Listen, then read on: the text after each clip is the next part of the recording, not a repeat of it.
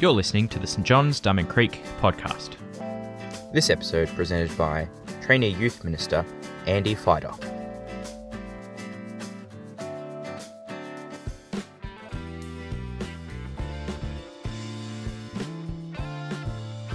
Hey, um, I'm Lockie. Bible readings from page 903. Um, it's just in the chairs in front of you. Just while you're getting it, I'll just give you a bit of context. Um, yeah, so um, Paul has been yeah going and doing mission work out in the world, and he's come back, and that's where the story starts. Um, yeah, and it's written from the perspective of Luke. Um, so yeah, as it starts with when we arrived, uh, it's Luke writing, but he's talking about him with Paul. So yeah, it's chapter 21. We're starting at verse 17. When we arrived at Jerusalem, the brothers and sisters received us warmly. The next day, Paul and the rest of us went to see James, and all the elders were present. Paul greeted them and reported in detail what God had done among the Gentiles through his ministry. And when they heard this, they praised God. And then they said to Paul, You see, brother, how many thousands of Jews have believed, and all of this and all of them are zealous for the law. They've been informed that you teach all the Jews who live among the Gentiles to, to turn away from Moses telling them not to circumcise their children or live according to our customs. What shall we do? They'll certainly hear that you've come. So do what we tell you. There are four men with us who have made a vow. Take these men and join in their purification rites and pay their expenses so that they can have their heads shaved. Then everyone will know that there's no truth in these reports about you, but that you yourself are living in obedience to the law.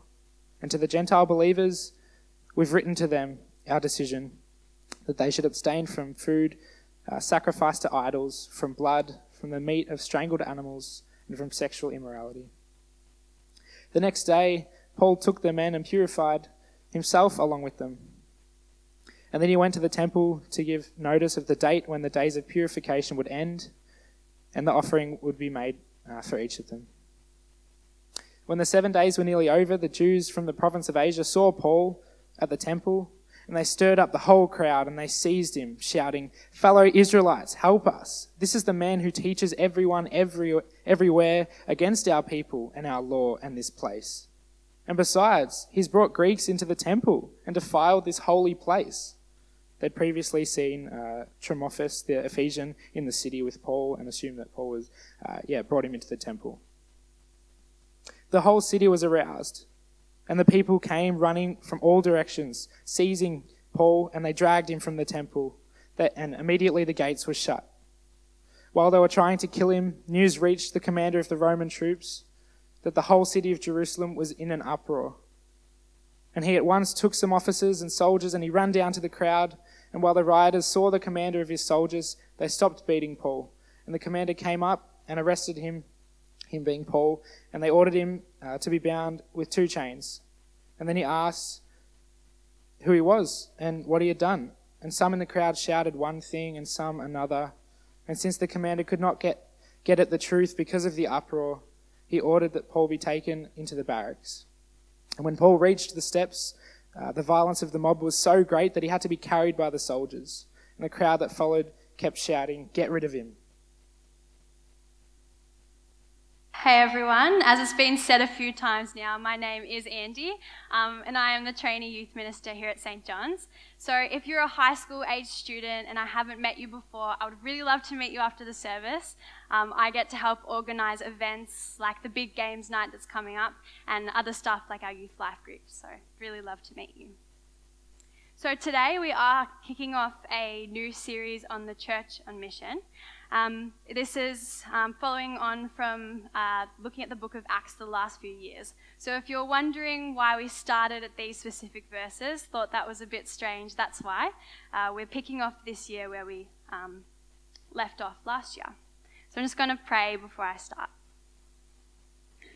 Dear God, we thank you that you love us. Uh, we thank you that we get the opportunity to share that love with other people. Pray, God, that you would really be opening our hearts today to what you want to teach us. And I pray that you would also um, calm my nerves and really speak through me um, tonight. Amen. Alrighty, so because it's my first time doing a talk, I thought I'd let you know a little bit about me. So I um, have grown up and still live at Wycliffe Bible Translators National Centre in Kangaroo Ground. Uh, and I live there because this is where my dad works. So what Wycliffe does is they translate the Bible into languages that don't yet have it. So, as a kid, growing up, I would have lots of friends who um, had been living overseas and would come back to Australia on holiday. Friends who had been to Chad and Russia and Papua New Guinea and all sorts of really exciting places.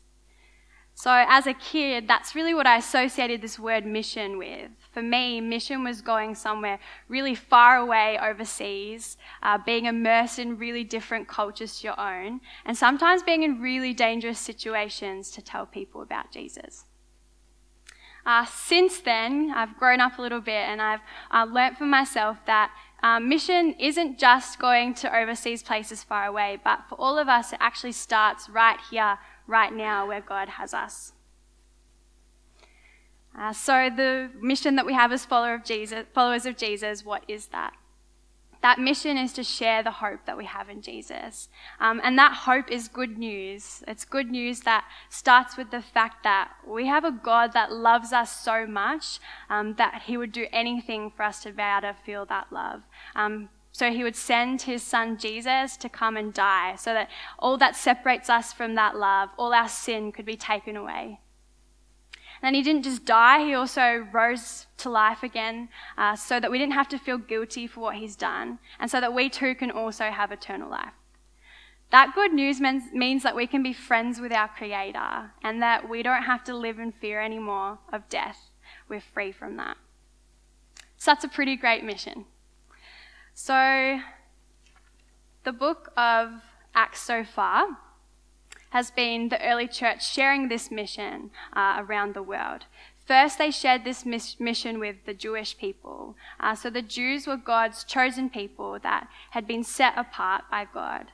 They were waiting for the Messiah to come and save them, and Jesus fulfilled this prophecy when he came.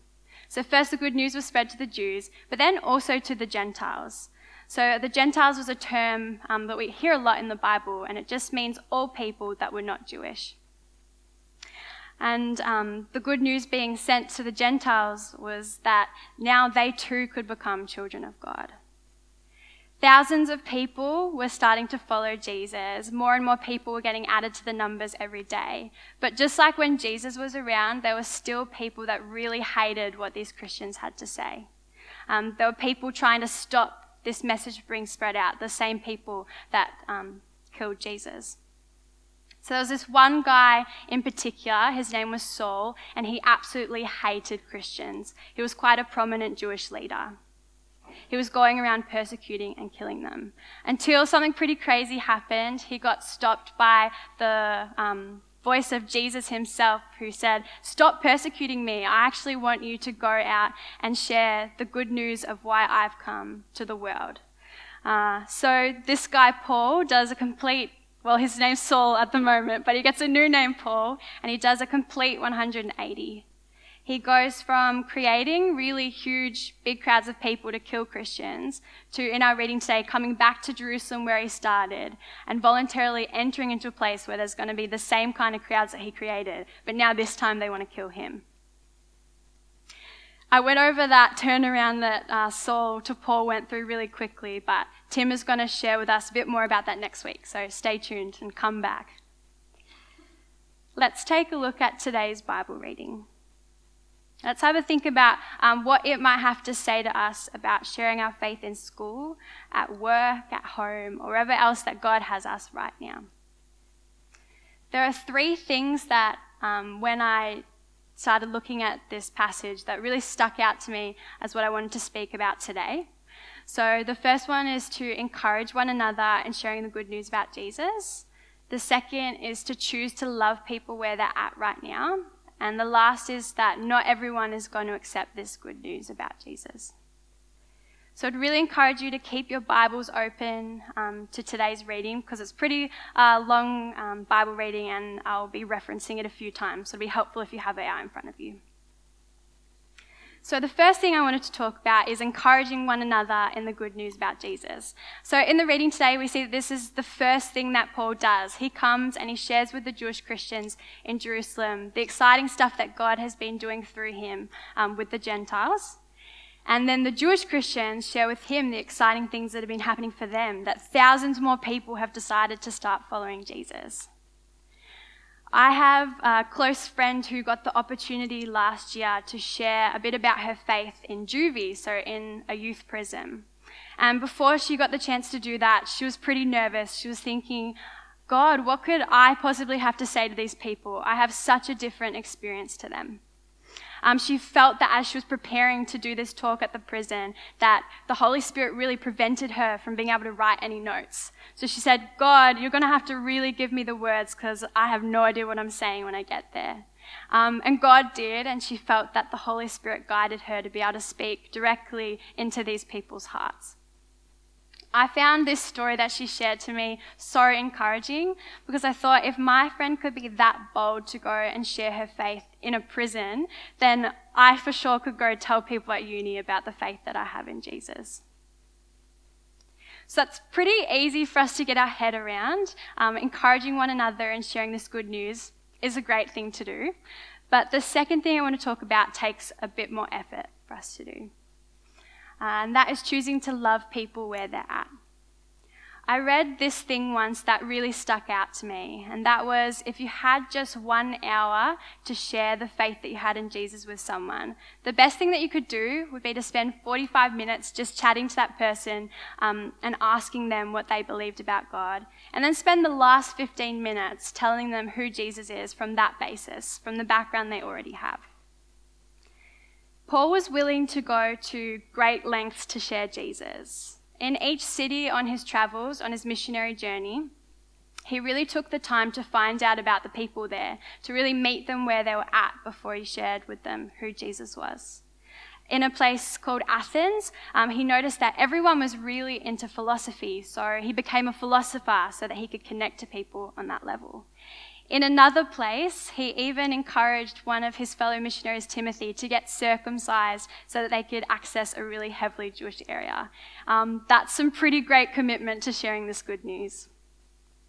Each person that we share the good news about Jesus with is going to have their own history, beliefs, um, background, experiences, their own culture that is going to shape how they accept and want to hear what we have to say. If you look at verse 24 in today's reading, we see how Paul shows respect for the Jewish Christians by participating in their purification rites. Um, he does this so that he can keep peace with them and continue to share with them the hope that they now have in Jesus. Uh, these Jewish Christians were still in the process of figuring out how to follow this same God, but in a new way through Jesus. We then move on to verse 25, and it just really briefly mentions the Gentile Christians. They had become, they had come from a completely different background to the Jews. They had not previously followed this God, but this was a completely new God for them. The Jewish Christians uh, gave them this list of things to abstain from, to stop doing. And these were things that um, were popular in a lot of the pagan religions and beliefs at the time. And these would have been a lot of the religions that these Gentile Christians had come from and now decided to stop following those gods and now following this one true God through Jesus. So, by abstaining from these things, it meant that the Jewish and Gentile Christians could come together in unity as one church. Um, if you want to go to the next slide, John. That's what I was talking about there. And then the next one.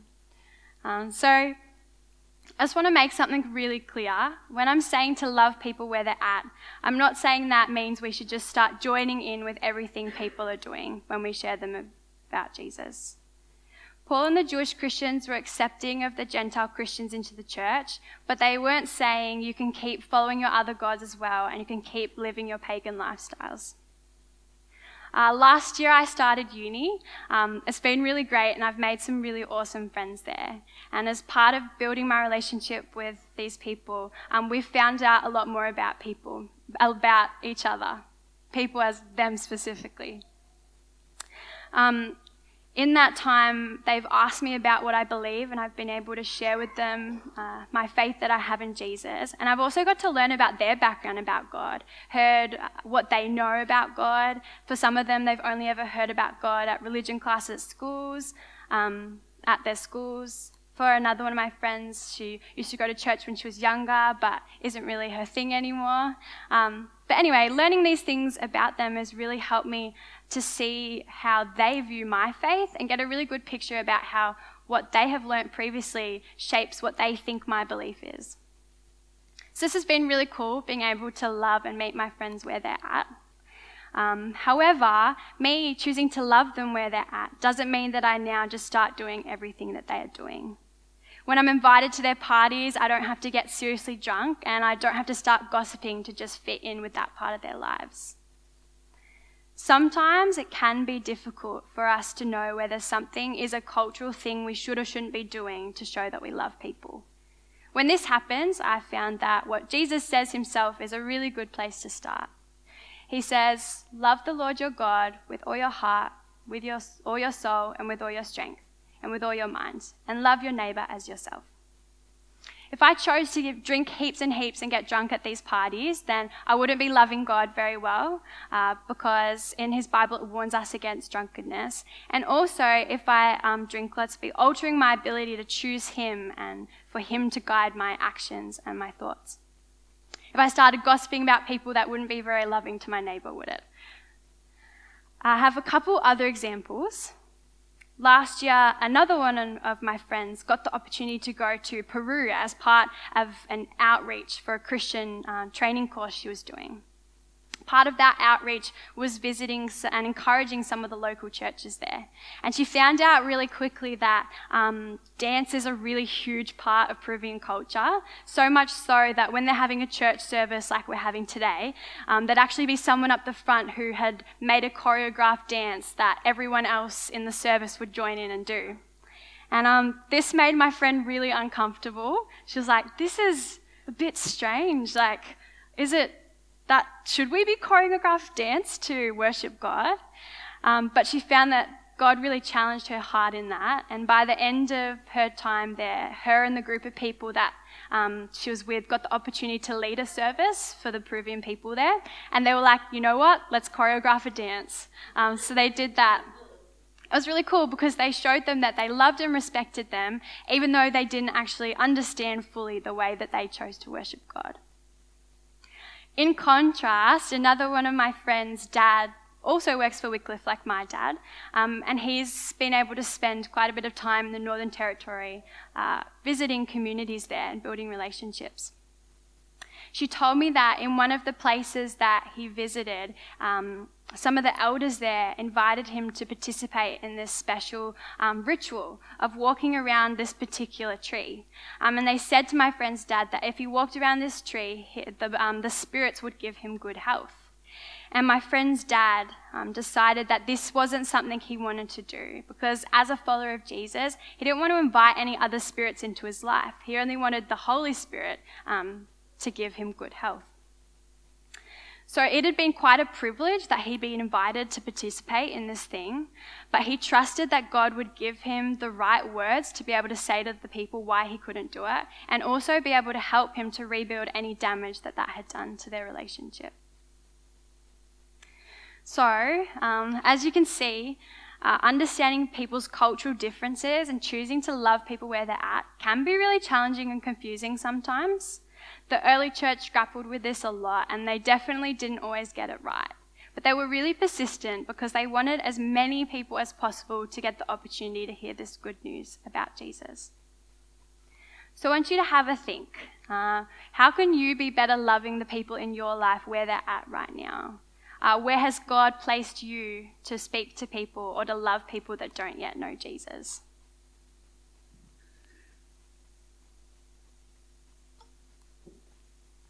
So later on the service, Kirk is going to jump up. Um, he's one of our ministers here, and he's going to talk to us about a map that you might have seen in the foyer when you were having dinner as you walked in. And this is a big map of um, Melbourne.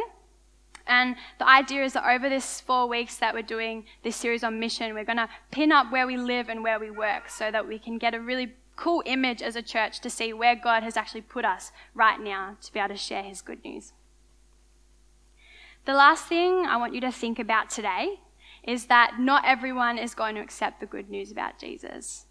And I know that this isn't exactly the nicest thing for me to end on, but I think it's a really important thing for us to think about when sharing the good news.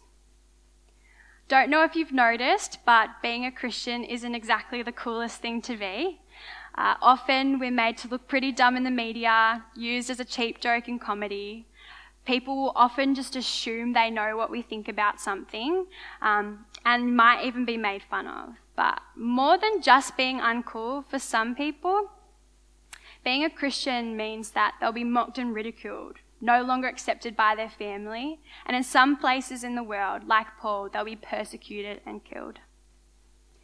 The remainder of this reading from verse 27 onwards, if you want to have a look, we see that there are Jew- Jewish people that are really stirring up the crowds, and there's a huge mob that is starting to get at Paul.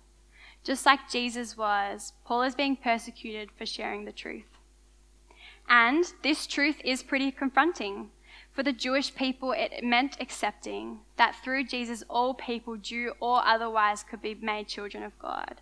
And this was pretty hard for them to hear because uh, for a long time they had been God's chosen people set apart.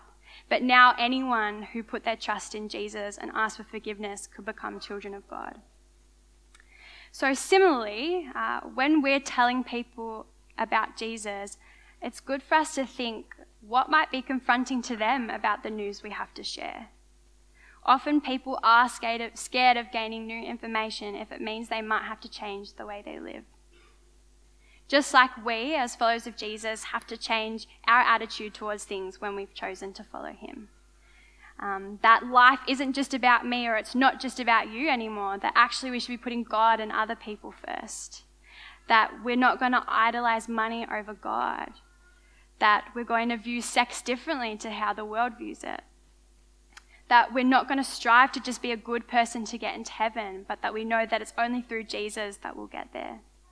And that's just a start to the things that we might have to think um, and change our attitude about. These things are challenging. Often, when we feel challenged or offended, our first response is to get defensive or angry and actually attack.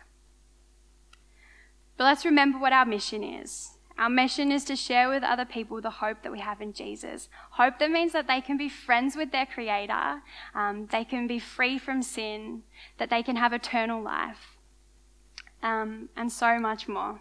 And that that is good news that is not just for me, but it's for everyone.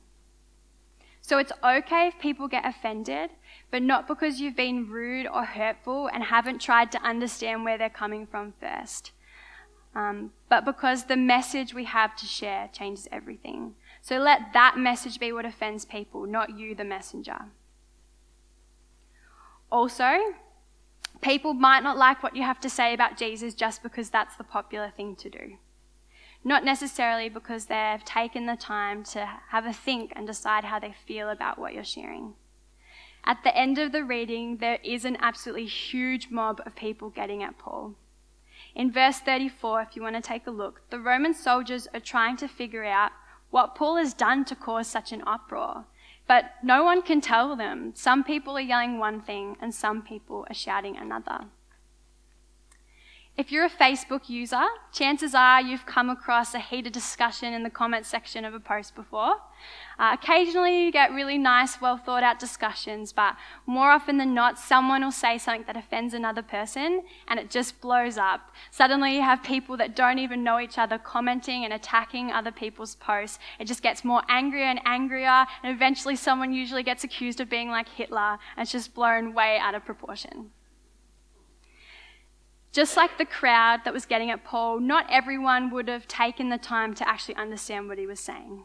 Some people would have just seen that other people were angry and jumped on board. Just before I finish, I wanted to acknowledge that uh, some of you here today may not have made the decision yet to follow Jesus. You might be questioning this whole Jesus thing, not ready to commit to Him, let alone start sharing the good news with other people. So I would really encourage you to lean in, to be asking people in your life uh, that know Jesus questions, be asking God. Because if this man, Paul, went from um, hating and killing Christians to now doing absolutely everything he could to tell as many people about Jesus, I think something pretty crazy is going on. If you are a follower of Jesus, this week, remember to be encouraging each other and sharing this good news. We're in this mission together. Choose to love people where they're at right now and remember that not everyone is going to accept the good news you have to share. Remember this as you ask God to show you where you fit into His mission. Uh, something that's really helped me in stepping out and telling people about my faith is remembering that it's okay for me to not know everything. That actually, through telling people about Jesus, I've actually grown in my understanding of Him and really strengthened my own faith. As I've seen that this truth that has transformed my life also has um, transformative powers for everyone else. So I'm just going to pray as I finish. Dear God, we thank you again for how you love us. Thank you so much that you invite us to be part of this mission, the most exciting mission ever, telling people that they can um, know the God that created them, that they're loved by Him. Um, yeah, thank you so much for that, God. Pray that you would be with us this week and help us to be more bold in sharing you with people. Amen. Thanks for joining us. If you'd like to subscribe to this podcast, you can do so in Apple Podcasts, Google Podcasts, Spotify, or wherever you get your podcasts from. Just search for St. John's, Diamond Creek. If you have any questions about this podcast, send us an email questions at stjohnsdc.org.au